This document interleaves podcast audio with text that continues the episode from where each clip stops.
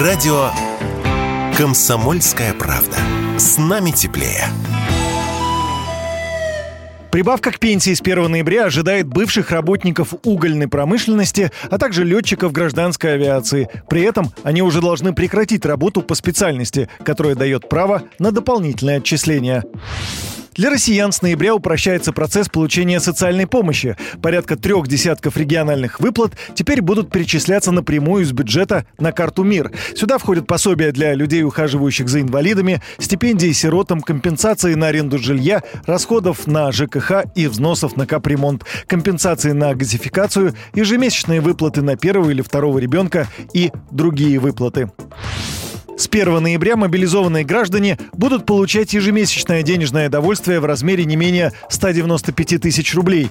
Кроме того, мобилизованных граждан и их семьи освободили от начисления пений по просроченным долгам за жилищно-коммунальные услуги и взносом за капремонт. Эта мера действует до прекращения контракта. С ноября в России стартует осенний призыв солдат-срочников, который традиционно продлится до 31 декабря. В этом году он будет на 30 дней короче. Начало кампании было отложено на месяц, чтобы разгрузить военкоматы и развести потоки мобилизованных и призывников.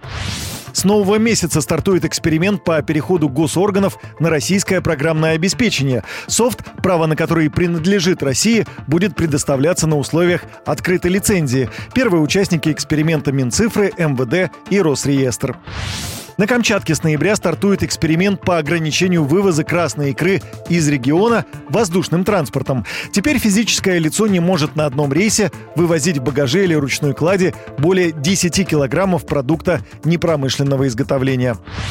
И с 30 ноября упрощается порядок хранения и ношения боевого холодного оружия гражданами России, уволенными с военной службы. Если человек получил такое оружие для пожизненного хранения и ношения с военной формы одежды, ему будет не нужно регистрировать его в Росгвардии. Юрий Кораблев, Радио «Комсомольская правда».